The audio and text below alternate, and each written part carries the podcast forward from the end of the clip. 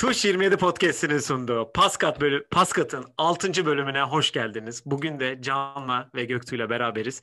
Bir bölümün ardından, sizi bir bölüm yalnız bıraktıktan sonra tekrar Paskat'la karşınızdayız. Beyler hoş geldiniz. Hoş bulduk. Merhaba. Evet, yine bir yüksek giriş oldu. Bu hafta içinden dolayı, N B A playofflarından dolayı bir yüksek girişim vardı. Oyun planının bu haftaki bölümünde. Bugün de tabii ki hafta sonu oynanacak Euroleague Final Four'u için bir yüksekliğimiz var tabii ki. Güzel enerjilerimizi Anadolu Efes'e yollayarak inşallah Almanya'dan şampiyonlukta döndüreceğiz diyelim. Ee, bugün ne yapacağız ondan bahsedeyim isterseniz. Ee, önce ödüller belli oldu. En değerli oyuncu hariç bütün ödüller belli oldu. Onlardan bahsedeceğiz. Ee, haftanın oyuncu, ay haftanın oyuncusu demişim. Ee, yılın birinci beşi ve ikinci beşi seçildi. All Euroleague First Team ile All Euroleague Second Team ve tabii ki sırayla maçları konuşacağız ve e, Final Four'a biz de giriş yapmış olacağız. Sizler e, neler hissediyorsunuz? Nasıl bir duygu içerisindesiniz? Sizlerden de biraz e, duygularınızı ve ya ruh halinizin şeyini alayım. Göktuğ sen başla bu sefer bari. Tamam. Canan'ın pek başkası yok belli. Bir şeylere bakıyor oradan çünkü belli oluyor.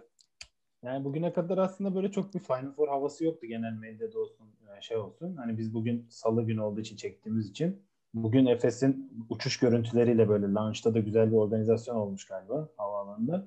Onunla birlikte uçağa binerken, inerkenki falan görüntüleriyle iyice bir havaya girdik. Biz de o görüntülerle hani bir an önce Final Four modu açıldı. Cuma günü gelsin, Final Four başlasın modundayız. Efes'e de güveniyoruz yani açıkçası. İlk kez, yani ilk kez demeyeyim, Efes özelinde ilk kez diyeyim. Yani ilk kez bu kadar böyle hani figüran demeyeyim de hani biraz daha böyle underdog yerine bu sefer favorilerden biri olarak gidiyor.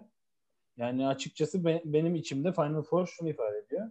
Yani bir an önce o Barcelona Efes finali gelsin. Yani basketbola doyalım gözüyle bakıyorum ben.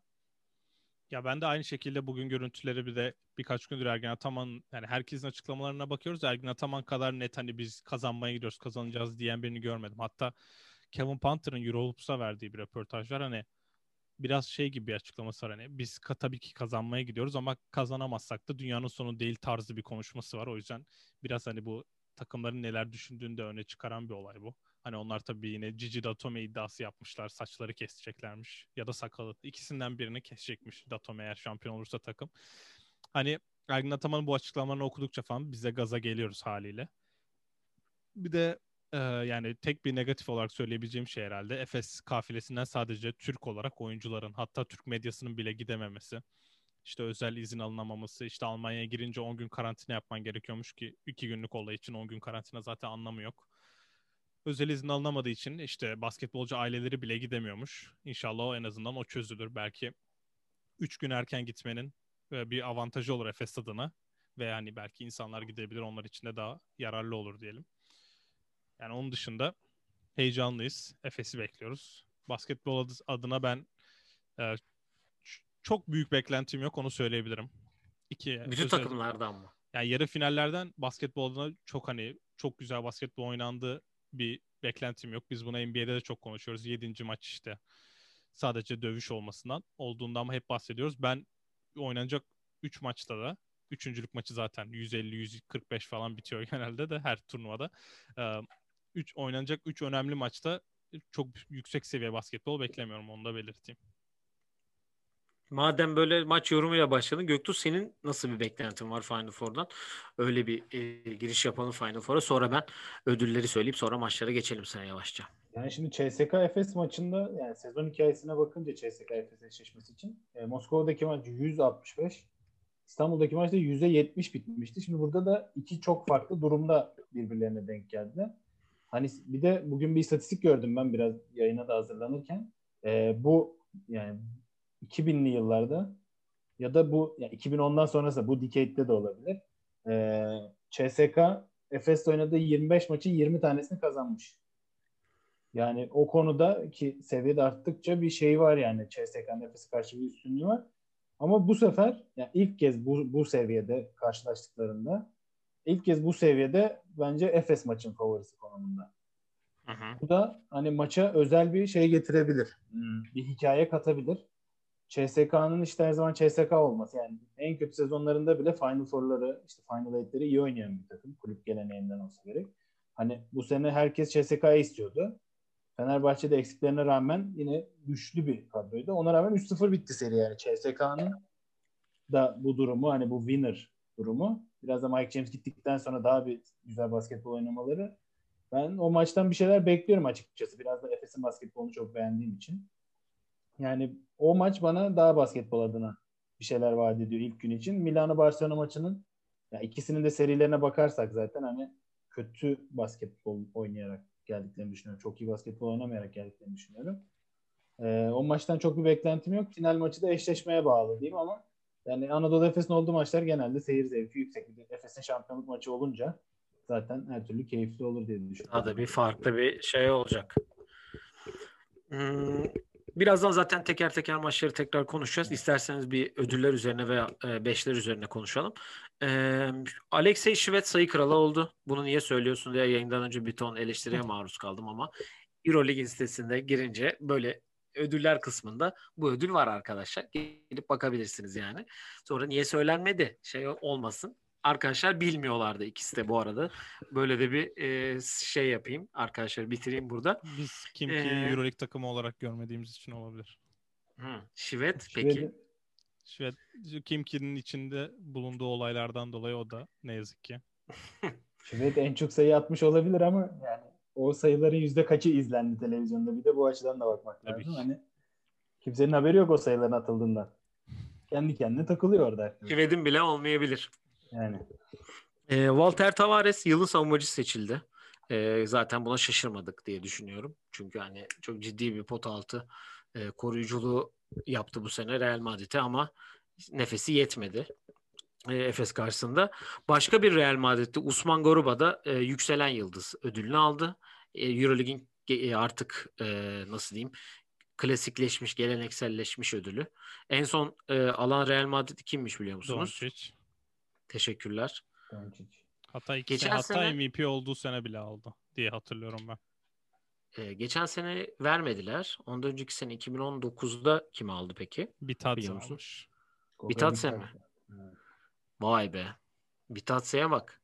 Indiana'yı karıştırdı. Yetmedi. Neyse bu oyun planının evet, konusu. Evet. Onu onu bir sonraki bölümde konuşacağız. O zaman Garuba'da N B A'de bir takım karıştıracak diyebilir miyiz? Olabilir. Yok ya hiçbir şey karıştıramaz o, ben sana söyleyeyim. Ona yap de yapsın, yapma deme yapmasın. Öyle bir oyuncu kendisi. Ekstra bir şey katmıyor içine yani. Ee, istersen evet. e, önce All Euroleague Second Team'den başlayalım. Ee, Will Clyburn C S K A'dan, Shane Larkin Anadolu Efes'ten, Nando De Colo Fenerbahçe'den, Brandon Davies Barcelona'dan ve Shavon Shields Olimpia Milano'dan All Euroleague Second Team'e seçildiler. Ee, ne düşünüyorsunuz? Sizin için e, burada olması gereken e, biri vardı da dışarıda kaldı. Hani snub, hani normalde snub deniyor bu şeyde. Sizce snub kim olmuştur? Can bu sefer senden başlayalım. Bence ilk beşi de oku, onun üstünden hani. Peki. Teşekkür Ondan ediyorum. E, Bayern Münih'ten Lucic, e, Anadolu Efes'ten Vasile Misic, Zenit'ten Kevin Pangos, Barcelona'dan Nikola Mirotić ve e, tabii ki Real Madrid'den Walter Tavares. Şimdi yani Euroleague'de en iyi on oyuncu listesi yapsan buna yakın bir şeyler çıkabilir ama ben e, bunun tweetini de attım ve e, hala bunun arkasındayım. Bu bu sene Euroleague basketbolu izleyen ve oyu olan kişilerin Ee, Yan Veseli'ye iki takımına yazmama, yazmamalarından dolayı bu oy verme hakları ellerinden alınmalı.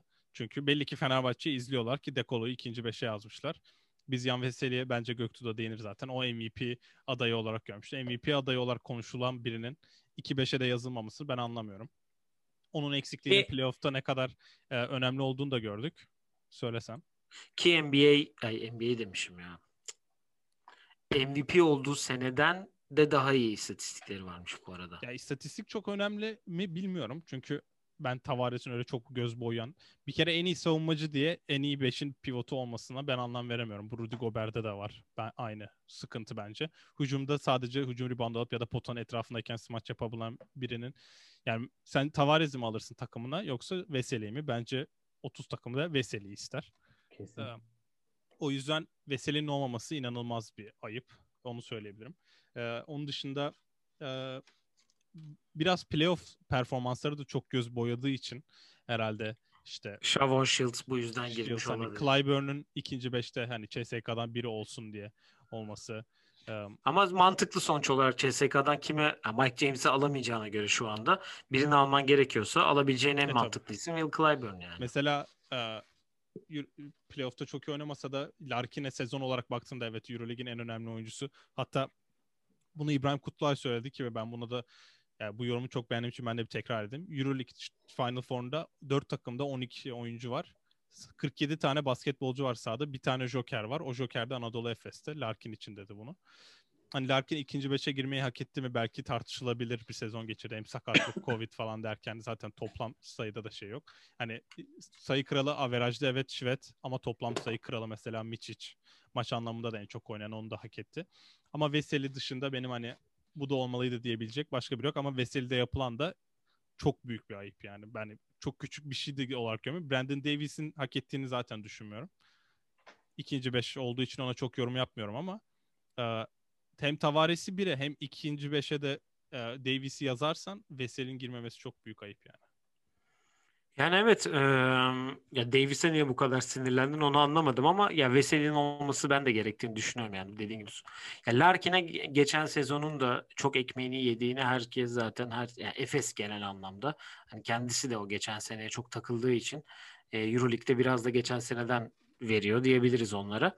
E, Göktuğ sana şöyle geleceğim. Tabii senin de yorumlarını merak ediyorum bu on oyuncu hakkında ama e, Kevin Pangos'un birinci beş olma şeyi hani gururlu bir baba gibi eminim görmüşsündür haberi şey yapınca ee, bakışlarından anlaşılıyor zaten ee, yani ya burada olmalı mıydı acaba hani Vesely'yi yani Vesely'yi koyup onu çıkarabilir miydin ya da ikinci beşte de olsa olur muydu senin için onu merak ediyorum. Bence ikinci beş daha çok geliyor hani bu iki beş dengesine bakmadan genel bir sezonu düşünürsem ikinci beş bence daha uygun burada hep işte konuştuğumuz konu hani takım başarısı önemli mi?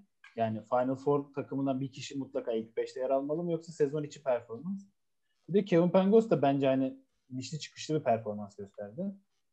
Ve hani yani playoff'larda o özellikle Barcelona'da aldığı maçtan dolayı biraz da birinci beşe çıkmış olabilir diye düşünüyorum.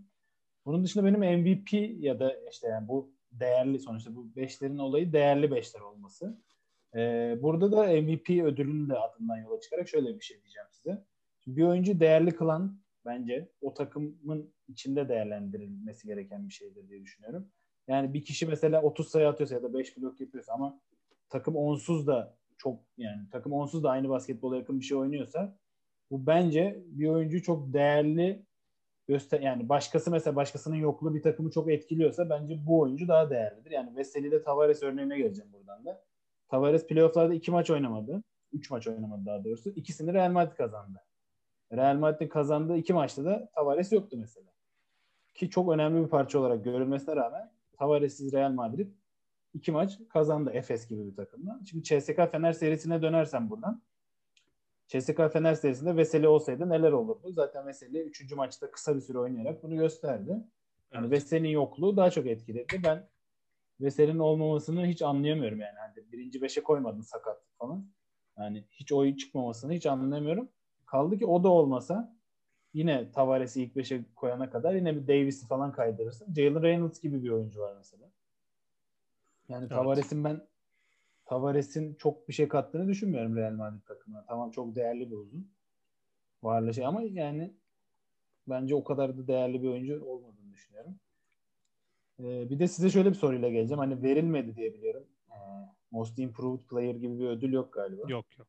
Yok hayır. Olsaydı adayınız kim olurdu diye bir soru sorsam. Yani benim kafamda bir isim var hatta söyleyeyim. Sertaç Şanlı ciddi bir aday mıdır yoksa zaten bu seviyelerde? Adaydır mi? Ya bence. İlk beş, yani Final Four'a favori olarak giden takımın pivotu, ilk beş pivotu olmak.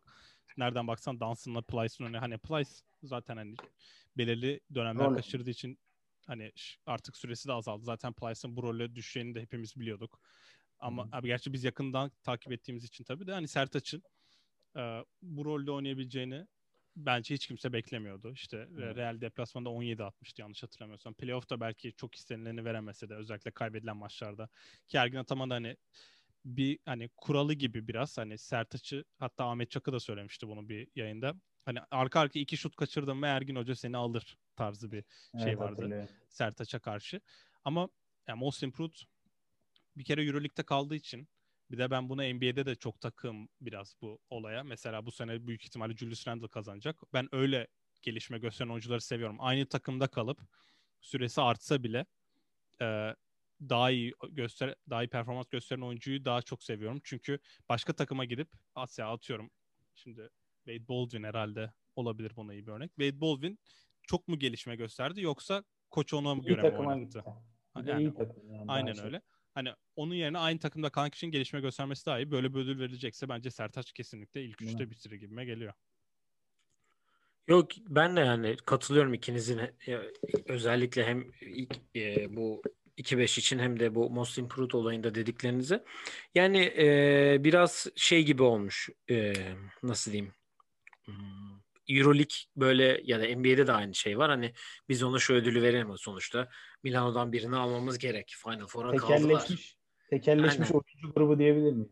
Mesela aynen. Aynen. Direkt buna bir şey yani. Ben ona, De Colo'yu almasan... Bir soru soracağım. Ben onunla Hı. bir soru soracağım ikinize de. Aslında çok kısa cevabı olan bir soru. Evet, hayır şeklinde. Fenerbahçe'yi izliyorsunuz. Belki biz Türkiye'yi basketbolda takip ettiğimiz için ligde hani çok önemli olmasa bile oradan da biliyoruz. Fenerbahçe Beko'nun en önemli ve en iyi oyuncusu De Colo mu? Bence Veselý. En önemli kesin Veselý. En iyi de yani tartışırsın hani başka bir şey olabilir ama en ben de Veselý yani. Ya ben şimdi istatistiklere bakıyorum. De Colo mesela sadece istatistikten okusam bile mesela Milano deplasmanı on üç sayı, on rebound, sekiz asisti var Vesely'nin. Sahanın açık ara en iyi oyuncusu mesela o maç. Mesela Veselý, ay pardon, De Colo yirmi yedi atıyor. İşte yirmi dört, yirmi altı falan atıyor ama o an o sahanın en iyi oyuncusu diyemezsin mesela De Colo için ki bunu playoff'ta da gördük. Ya böyle bir fark varken o takımdan De Colo'yu alıp e, biraz şunu hatta daha da ileri getiriyorum. E, Golden State'i izleyip Steph'le Draymond karşılaştırması yapacağım. Golden State'i izleyip Draymond'ı Steph'in önünde seçmek gibi bir şey diyorum. De Colo'yu Vesely'nin önünde almak. Katılıyorum. Biraz biz, sert bir geçiş oldu ama. Biz oyun planında bir şey konuşamayacağız biraz daha. N B A örneği yaparsak oraya bir şey kalmayacak herhalde gibi gözüküyor. Yani şöyle diyeyim. Yani ben De Colo'ya daha fazla gidiyorum. Ya Veselý sevdiğim bir ya benim kendi ya takım hangisini alırım? Ben De Colo'yu alırım. Çünkü De Colo sana maç kazandırabilir. Ha, Veselý, işte, Veselý'nin varlığı zaten inanılmaz artıyor. Veselý de şampiyonluk kazandırabilir mi acaba? Savunma şampiyonluk kazandırabilir. Ha, bir de playoff varsa mesela bunu da yorum alayım sizden. E, playoff'ları belli ki dahil ediyorlar. Ya o zaman yılın koçu Pascual değil mi? Messina'yı da alırsın. Ya da yani Trinkieri yani. Mesela kesin kazanırdı bence. Ama EuroLeague belli ki ödüllerde playoff'ları da katıyor. Ben, Pascual herhalde o zaman. Niye Zenit yok ki? Tam ama herifler beşinci maça sonra... götürdü. İşte Trinkieri de götürdü falan böyle işte tartışma uzuyor. Bundan. Yani Lucic mesela Lucic EuroLeague First Team ikiniz de hiçbir şey söylemediniz. Ama Lucic Bayern'den biri girmeliydi. Bayern'in playoff'a yazılmayan ama Bayern'den Bayern biri, takımına. Bayern'den biri girmeliyse First Team'in ilk adamı olmak zorunda da değil ama o yani. Doğru. Biz aslında doğru. Baldwin'i galiba iki, ya, ya Baldwin ya Lucic girer diye konuşmuştuk zaten. Yani on tane şöyle, oyuncu. on tane oyuncunun ikinci beş zaten tamamen tekelleşmiş oyuncular. Shields hariç. Hepsi böyle dördünü hadi sokalım abi oyuncuları. Yok Clyburn'u de sokalım abi diye. Sok Clyburn biraz Mike James. Clyburn e, tam e, takım yani. C S K A'dan kimseyi alamıyoruz. Birini alalım. Clyburn. Evet. Yani ama evet Lucic'te haklısın yani. İyi bir sezon. Yani Lucic iyi bir sezon. Okey bak ben second team'de olsa okey derim ama Lucic first team mi yani? Öyle bir durum var. O mesela playoff. Kevin Panther daha çok first team olabilirdi yani. Playoff gazı ya playoff. Playoff peki gazı. Büyük ihtimal on oyuncudan bir tane M V P seçilecek. Kim olacak Göktuğ? Hmm, Mišić ya da Mirotić. Ben, ben de şu an EuroLeague öyle bir şey yaptı ki ben de Mišić diyeceğim. Bence de Mišić alır. Ben yani şampiyonluğun bir önemi var mı? Yok zaten Final Four'dan önce verirler. Ha, verirler o zaman Mišić. Final... Öğlen mi? Perşembe. Akşam mı ne öyle bir şey olması lazım. Ödül töreni oluyor genelde Euro e, Final Four'dan önce ve onu da veriyorlar. Evet. Evet e, ilk on oyuncuyu konuştuğumuza göre artık maçlara geçelim. Maçlar Cuma akşamı başlayacak. Saat yedide C S K A Anadolu Efes'te başlayacağız.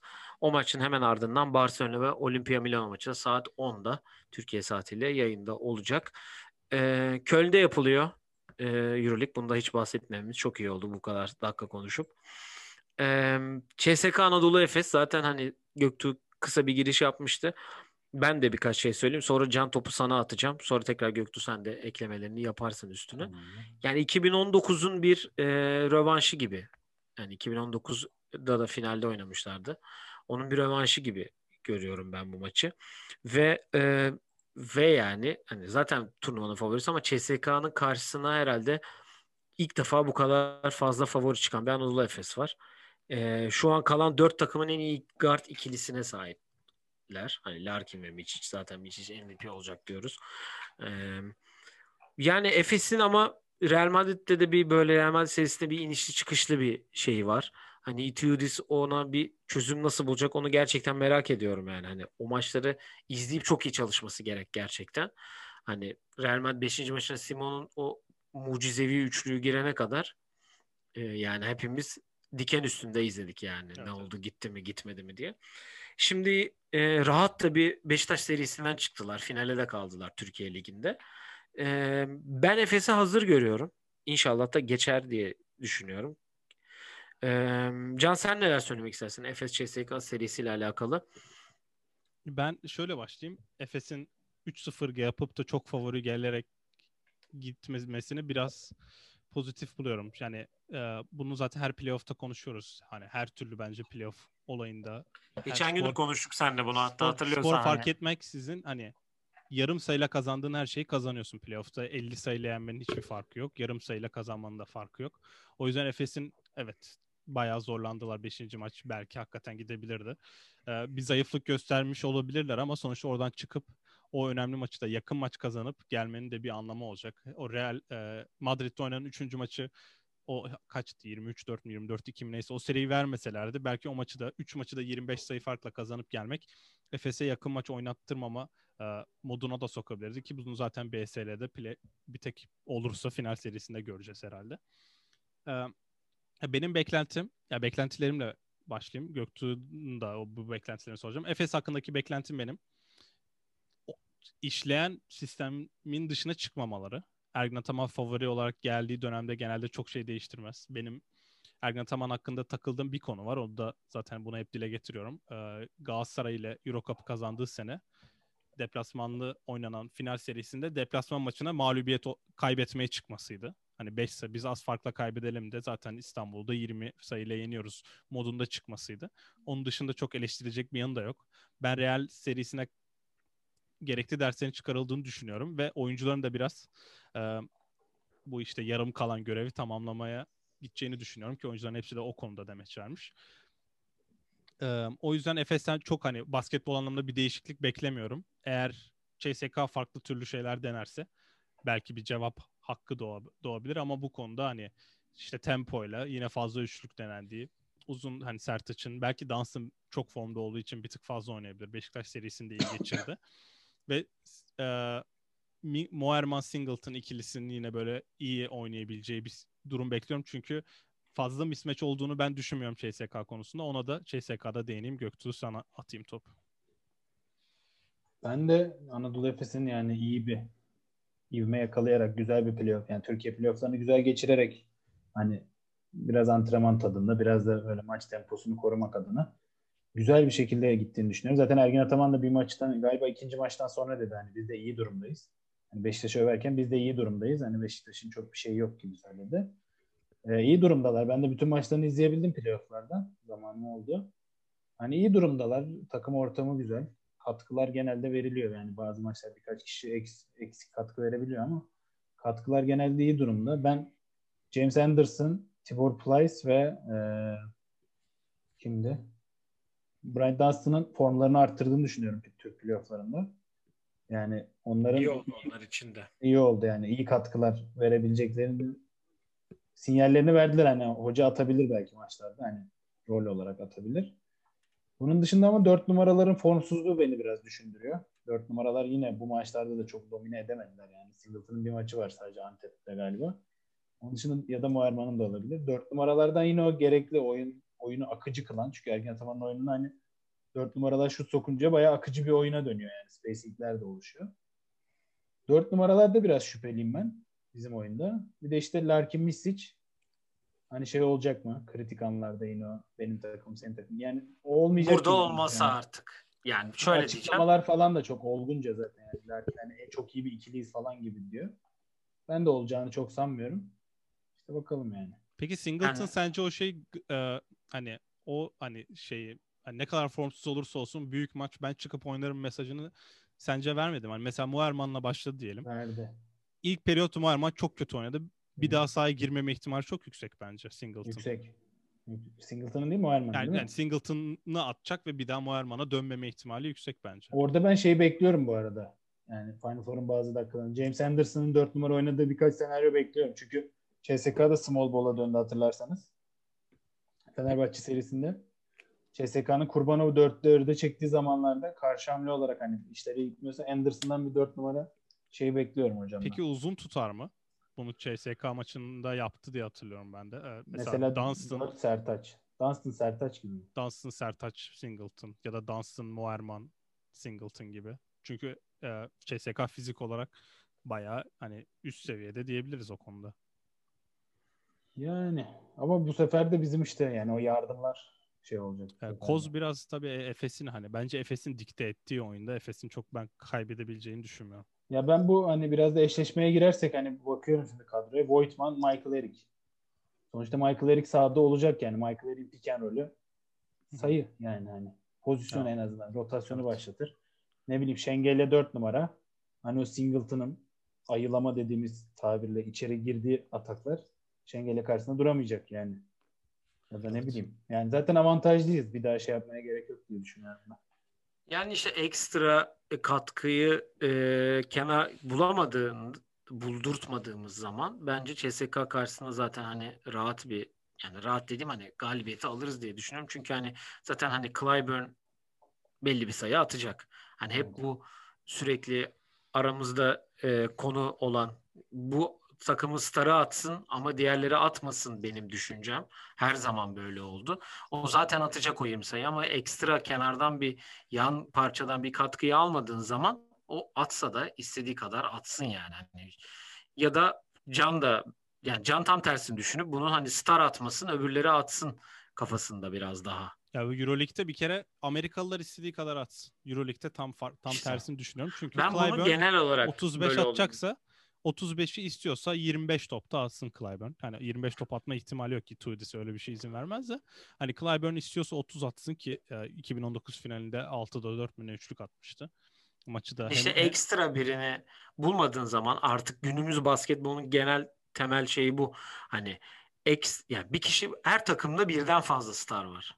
Ama birden fazla starlar sana doksanlarda işte iki binlerde seksenler, doksanlar, iki binlerde maç kazandırıyordu. Artık sen iki tane süperstarla yıldız, iki tane süperstarla maç kazanırsın ama şampiyonluk kazanamazsın yani. Bu çok basit. Bunu yani N B A'de sene... de görüyoruz aynısını. Hani şimdi bu önümüzdeki bölümde de bundan hani playoff'larla alakalı konuştuğumuz bölümde de bundan da bahsedeceğim ama burada da onu söyleyeceğim.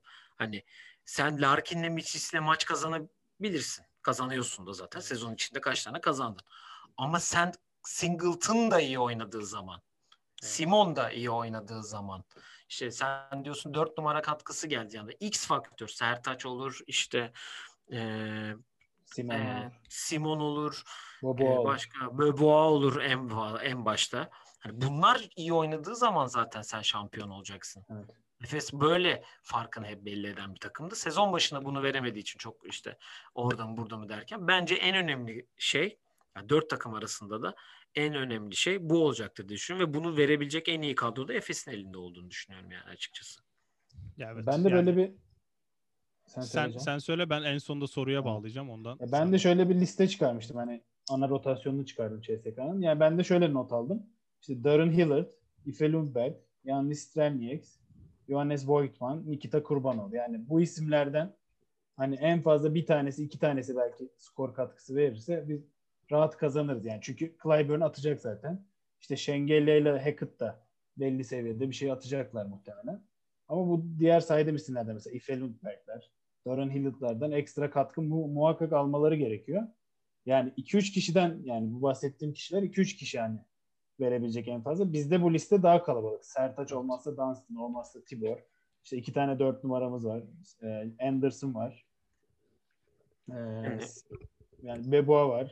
Yani Aha. çok oyuncu olduğu için hani bizim ekstra katkı almamız daha olası. Onun için yani Pleiß'in o gün attığı dört sayı ya da yedi sayı ne kadar değerliydi işte. İşte. Bu arada Lundberg yani oynayacak mı onu da bilmiyorum. Onun da bir hastalığı ya da sakatlığı var. Bu oradaki playoff'larda hastaneye falan kaldırılmış. Öyle bir onun da bilmiyorum. Bir sıkıntısı var. Çok emin değilim. Yani şöyle diyeyim en son. E, C S K A Fenerbahçe üç tane maç var.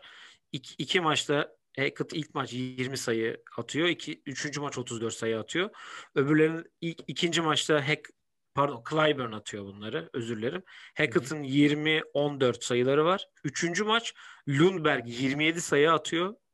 E, Voigtman on bir sayı atıyor. İkinci, ilk maçta da on iki on yapıyor. İşte ekstra oyuncuyu buldunuz. Fener'in en büyük problemi bu değil miydi zaten? Evet. Guduric'le De Colo atacak zaten. Atıyorlar. E, ekstra yok. Üçüncü maç Tarık Biberovic on sayı atmıştı.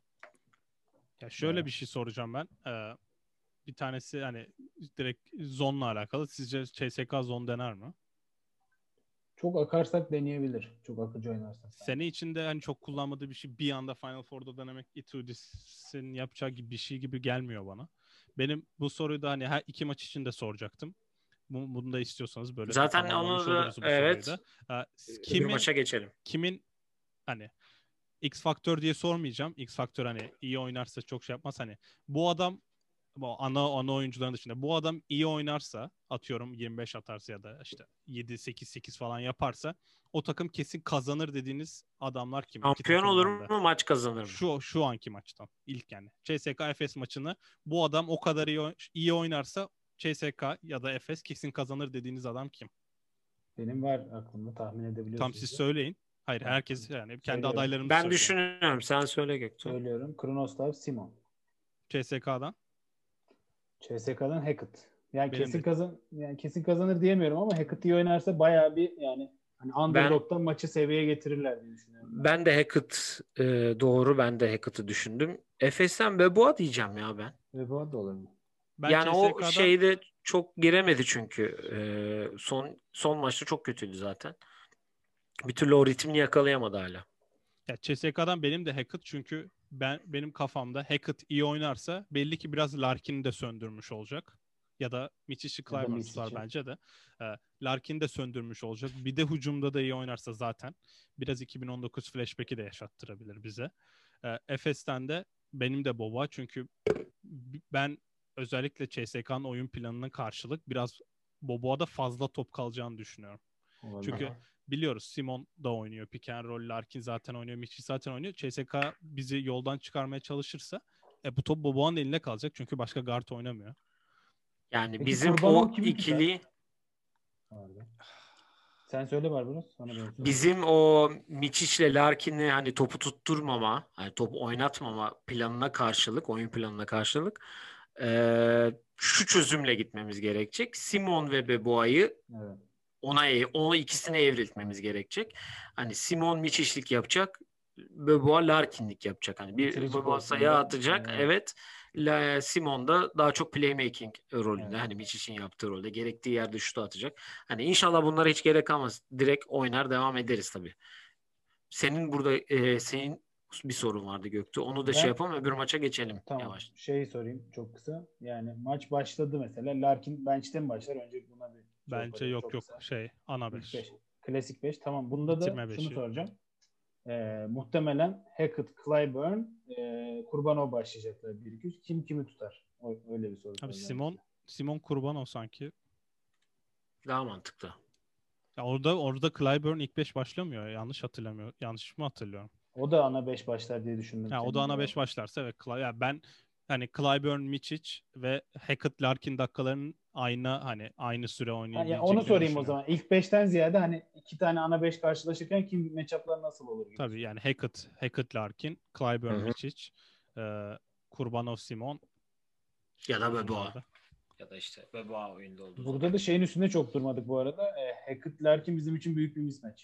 Yani sırtı, onun sırtı dönüğünden kovalayabilir. Larkin savunmada o kadar yani aksadı ki Real serisinde bir karşılık vermesi gerekiyor. Ben savunmada çok sıkıntı yaşayabileceğimizi düşünmüyorum yani. Sırtı burada dönüş biraz şeye de denk geliyor. Yine yüksek seksen doksanlara çıkarsa Efes'in çok sıkıntı yaşayacağını düşünmüyorum. Bu maçların yetmişlerde oynanması lazım gibi C S K A için. Ya ben son olarak şunu ekleyeyim yani maçın hani Real Madrid'in ne yapacağı ne yapacağı çok tahmin edilemez bir takımı. C S K A'nın ne oynadığı üç aşağı beş yukarı belli. Kimin ne rolü olduğunu. Bir de yani çember savunucuları yok en önemlileri. Atletik böyle evet. Garoba gibi. Hı-hı. Tavares gibi çok böyle Thais gibi hatta. Trey Tompkins'i de katabiliriz. Böyle atletik oyun bozan bir dört beş numaraları yok. Kısaları da ayaklar hızlıydı. Hani onun için Efes'in o sevdiğimiz o yarı sahada tempolu perdelemeleri oyunlarında şutlar da girerse eğer güzel bir yarı saha temposuyla hani Efes çok sıkıntıya girmeyeceğini düşünüyorum ben açıkçası. Evet. Efes kendi oyunu oynadı zaten takdirde. Evet. Hiç bunlara evet. bu kadar şeye gerek kalmayacak. Diyelim Barcelona Olimpia Milano maçına geçelim. Kötü bir Barcelona var. Yani kötü dediğim evet ligi e, tepede bitirmiş bir Barcelona. Ama e, Zenit serisinde ciddi şekilde problemler yaşamış. Aksamış. beşinci maça kadar gitmiş bir Barcelona var. E, karşısında da dalgalı bir Olimpia Milano var.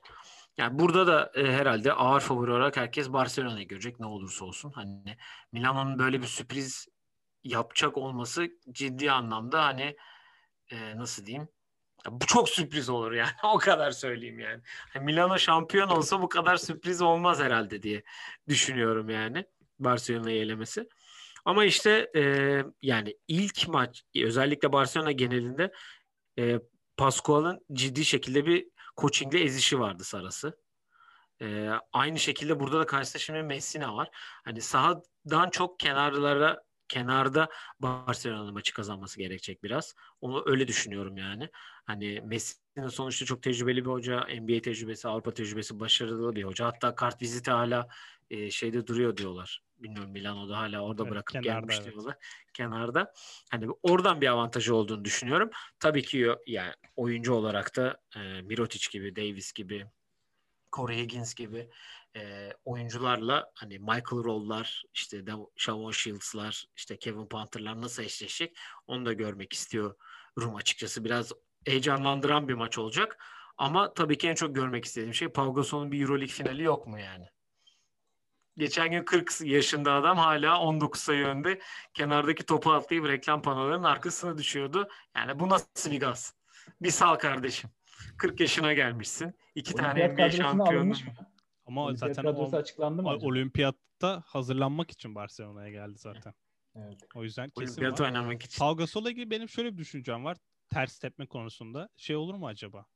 Bunu hani genelde süper takımlarda görüyoruz. Mesela ben Brooklyn'de görme ihtimalimiz de var. Hani birine kıyak yaparken acaba iki üç dakika fazla mı sahada kaldıya döner mi? Pau Gasol'da bir ters tepme olayı olabilir. Mesela Zenit'te evet son maç çok iyi oynadı. dört beş blok yapmıştı ama mesela ilk başta da bir beş dakika oynadı mesela. iki bin on dokuz DeMarcus Cousins mi? Hani öyle bir şey olabilir mi? Pau Gasol ters tepebilir mi? Biraz oradayım. Ee, Saras bunu ona nasıl bir karar vermiş? Bence zaten karar verirken Gasol'la da konuşulmuştur gibime geliyor. Bir zahmet, zahmet olmasa. Ee, hani şimdi rakip pivotları düşününce ben Hines'in zaten inanılmaz fazla süresi ada kalması gerektiğini düşünüyorum savunma sertliği açısından. Hakem baskısını yapacağını tabii ki düşünmüyorum Saras'ın. Yani kırk beş elli faul atmayacaklardır bu maç. Onu garanti edebilirim ama ya Milano'ya karşı böyle çok underdog geldikleri için onlar hani bize hiç kimse inanmıyor. Çıkıp oynayalım rahatlığı olursa. Ya da işte o Messi'ne de o rahatlığı vermiyor. Ne kadar çok sevsek. Evet öyle de bir durum ee, var. Evet. O da o frenlemeye çalışacak. Saras frenlemeye çalışacak. Saras bilmiyorum nasıl bir taktikle çıkacak. Cidden en çok merak ettiğim olay bu yani. Herkes demin Göksu'nun dediği gibi herkesin ne oynadığını biraz biliyoruz. Hani Real sürpriz yapabiliyor bir şeyler yapıyor. Mesela Saras belki gidecek şimdi çok saçma bir şekilde yüz sayı atalama oynayabilir. Ya, yapmaz belki ama yapma ihtimali de var. O yüzden Saras'ın nasıl bir karar verdiğini ben merak ediyorum. Acaba e, benim de çok sevmiş, sevdiğim ve bayağıdır takip ettiğim Guardiola gibi biraz onun overthink yapıp hani olandan fazla düşünüp bir hamle yaparken bir çuval inciri berbat edebileceğini de düşünüyorum. Guardiola. Futbol evet. Podcast'ine de hoş geldiniz bu arada tekrardan. O da bizim diğer programımız. O da bizim diğer programımız. Guardiola'nın overthink'i kim ya? Omlyon maçına üç tane ön, ön liberoyla çıktı ya geçen sene. Ha peki anladım. Tamam. Evet. Konumuz bu değil Göktuğ. Evet. Buyur devam edebilirsin senin şeylerin. Şimdi hatırladım o talihsiz kararı. Evet. Buradan Lille'in şampiyonluğuna bağlamadığım için. Yok. Programın evet. Sonuna saklıyorum onu. Ben... Bu konuda Barbaros senle biraz aynı fikirde değilim şey olarak yani underdog'luk açısından ben benim açımdan eğer bir takımın finale çıkması sürpriz olacaksa iki eşleşmeden C S K A'nın Efes'i yenmesi bence daha büyük sürpriz Milano'nun Barcelona'yı yenmesinden. Bu da ama Milano'nun durumundan ziyade Barcelona ve Efes'in durumları yani. Hani Efes daha kararlı ve sağlam bir görüntü sergiliyor bence Barcelona'ya göre. Şimdi o Barcelona'nın hani o rotasyon krizi bir başlıyor bir doğru beşi bulamama krizi. Bir böyle Final Four'un böyle kritik yani bu yarı final maçının kritik yerlerinde hani bir iki kişi kötü katkı verdi. Ne bileyim işte şey şey Oriola'yı falan sahaya attı. Oriola'larla falan oynuyor. Hanga, Oriola falan böyle defansif bir beşle. İşte skor üretemiyorlar. Kalates kötü bir gününde. Hani böyle bir senaryoda böyle bir duruma düşme durumu var Barcelona'nın. O çukura kendini düşürüp bir daha çıkamama durumu olabilir diye düşünüyorum. Yani Barcelona'daki tek büyük handikap bu. Ya da mesela hani işler fena gitmiyor. E, Gasol'ü de Final Four'da oynatmayacaksak nerede oynatacağız? E, Gasol'ü hakikaten. Bir attın, bir attın sahaya mesela Gasol'ü. Hani pick and roll'lerde eksi yazdı çünkü Hines var sonuçta. Çok mobil bir uzun. E şimdi Gasol'ü oynatmak için mesela hani belki de finali düşünüp Gasol yarı finalde de oynasın deyip e, o maçta krize girme durumu olabilir. Yani çok bilinmeyenli roller roller tam oturmadığı için çok bilinmeyenli bir Barcelona var. Bir de şöyle bir şey var. Hani bu tip maçlarda genelde oyuncular ne zaman rol alacağını yani önceden kestirip kafasında bu tip maçları oynamaları daha şey oluyor ne zaman yani oyunun kendilerine ne zaman geleceğini bilmeleri gerekiyor. Daha bir huzurlu, daha böyle kararlı bir basketbol oynanması için. Şimdi Barcelona'da böyle bir şey olmadığı için hani bir bilinmezlik var bence işin içinde. Bu da işte biraz günlük performansa bakıyor. Yani Barcelona otuz sayıyla geçse de sürpriz olmaz benim için. Çok kötü bir basketbol oynayıp ne üdüğü belirsiz bir şekilde elenirse de çok büyük bir şey olmaz benim için. Evet. Yani bu da tamamen sezon eşitsizlikleri istikrarsız görüntüden kaynaklanıyor bana. Peki demin Can sormuştu. Ben de size o zaman aynı soruyla geliyorum. Sizi sürpriz yani şu oynarsa maçı kazanır kesin dediğiniz iki takımdan oyuncu birer tane. Benimki belli bir tanesi. Bence bu konuda ortak olabiliriz gibi geliyor. Bu sene şimdi tekrar istatistiklerine baktım. Bu sene sadece yirmi maksimum süre aldı. Ee, Bakayım süre aynı yirmi altı, yirmi altı dakika oynamış. Bence Sergio Rodriguez iyi oynarsa çok hmm. net maçı aldırır gibime geliyor ki zaten bunun Milano serisinde ay Bayern serisinde de o comeback yaptıkları maçta hani on üç sayı attı okey ama maçı tamamen çevirdi hani damga vurdu. Orada da on sekiz dakika oynamış. Ben sanki otuz civarı oynayabilir gibime geliyor. Hani çünkü Messina'nın da niye buraya geldiğini ve artık hani bunun için burada olduğunu biliyoruz. Ee, Barcelona'da benim ya iki kişi arasında kaldım. Bir tanesi e, seçmeyeceğim için. Önce ilk onu söyleyeyim. Kuric hani Kuric onda yedi üçlük atsa bile sanki Barcelona kaybedebilir gibime geliyor. O yüzden Kuric'i eledim. Higgins diyeceğim. O da sadece tabii ki e, Efes finalinde verdiği performanstan buralara oynamayı seviyor. Clyburn'la birlikte muhteşem maç çıkarmıştı. İkisi ve şampiyon yapmışlardı.